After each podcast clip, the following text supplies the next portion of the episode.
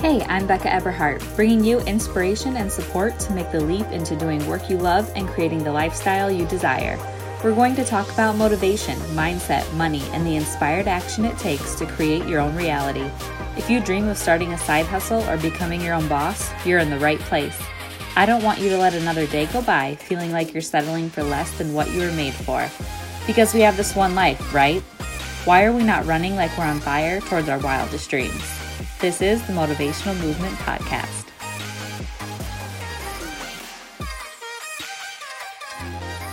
Hey, everybody, welcome back to another episode. So, today we're going to talk about leaning in to discomfort. So many of us struggle with the discomfort that tells us to run away instead of lean in.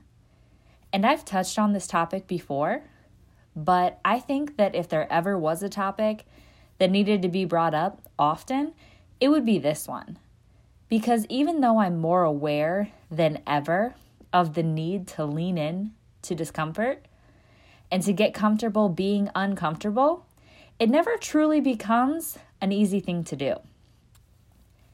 And as much as I would love to say that I've gotten past stalling to start something new in my life, due to the discomfort that it brings, I haven't. It will always be a work in progress. It's a courage and a confidence that we have to keep committing to, and that takes a lot of pep talks with ourselves, our business besties, and family.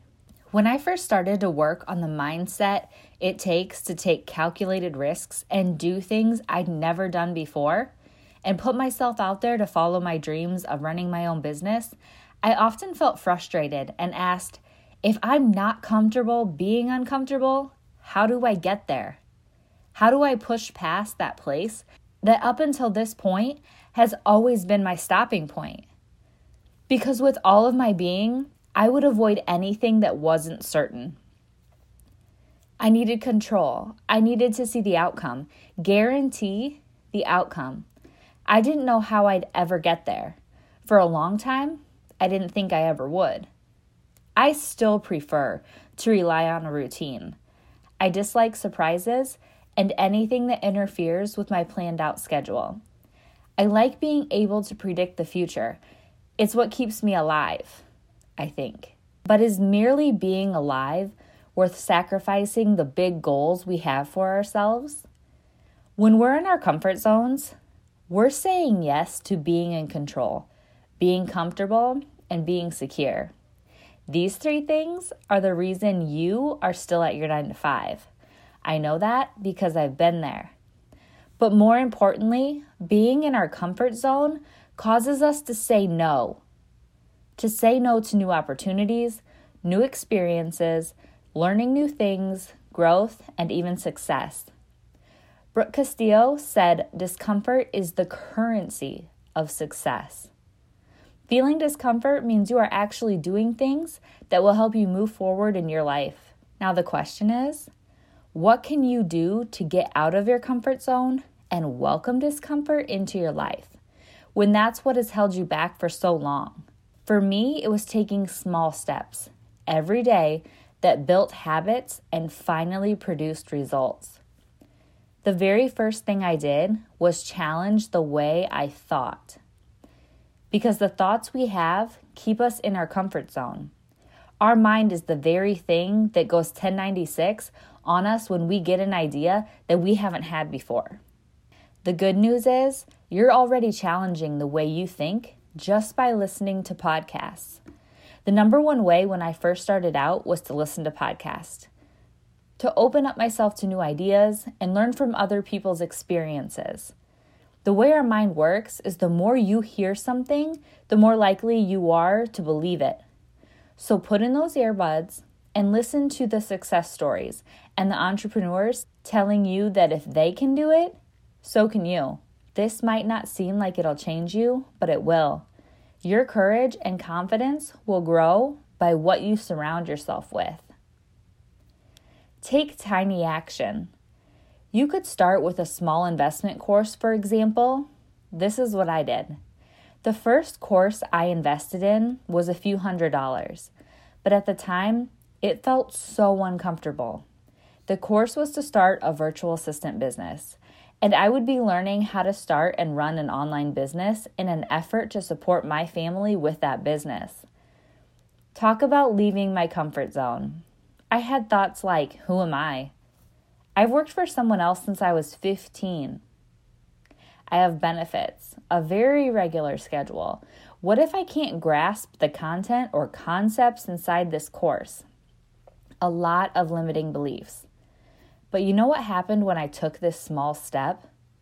I experienced something. I experienced stepping out of my comfort zone and I didn't die. That's right, I live to tell about it. Seems dramatic, right? Well, my subconscious, she gets that way sometimes.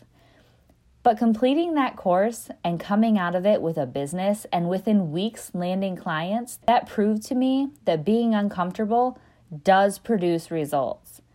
So then I started to think, well, what next? What can I do now to just push it a little bit more? So I took another course, which cost almost three times the price of the first one, and this one was offering Pinterest services. It wasn't long after taking that initial step outside my comfort zone that I was hooked. Now, don't confuse this. The exact same feeling of discomfort came up as I was considering buying my next course. And then when I decided to pivot my services, but I recently invested in a group coaching program. And I did take time to think about it, and it was out of my comfort zone. But I wasn't as afraid of the feeling. Does that resonate with anyone? I still got the butterflies and felt squirmy. Super professional, right? I'm not kidding though.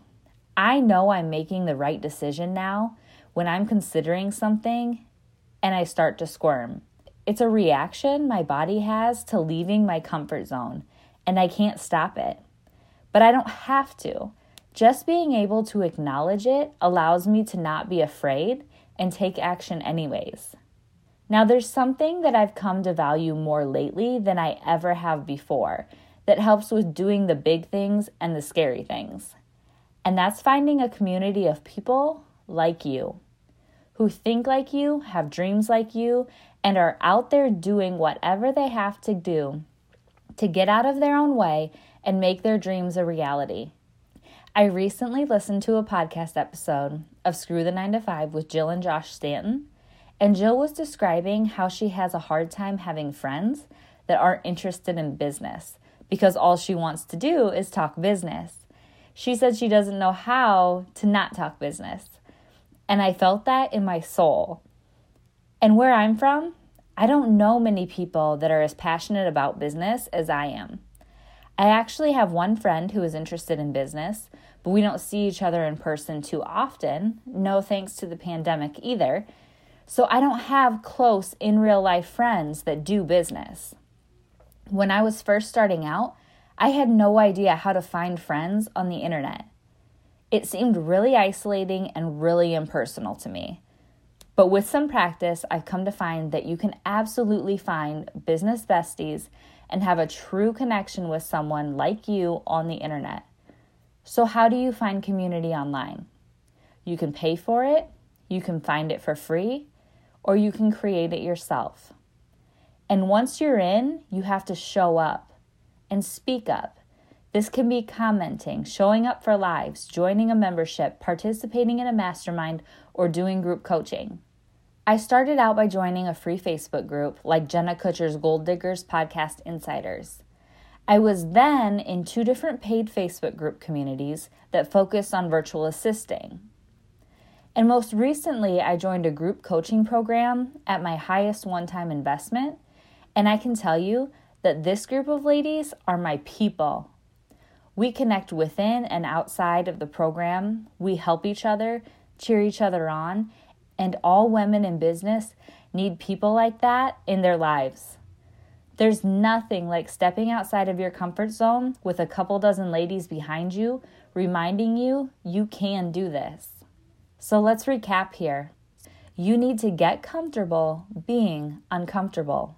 If you want to get started, get going, and create something big. To learn how to do that, you need to pay attention to what you're listening to. You may not have a support system or a family that understands what you want to do. But you can pop in your earbuds and listen and learn from people who are a few steps ahead of you and start to think and act like them. That's what got them to where they are today. Next, you can take a small step. But this has to be some sort of action. It can't be part of planning. So, purchase a course or start your website or create a business Facebook page. Those small steps will feel uncomfortable.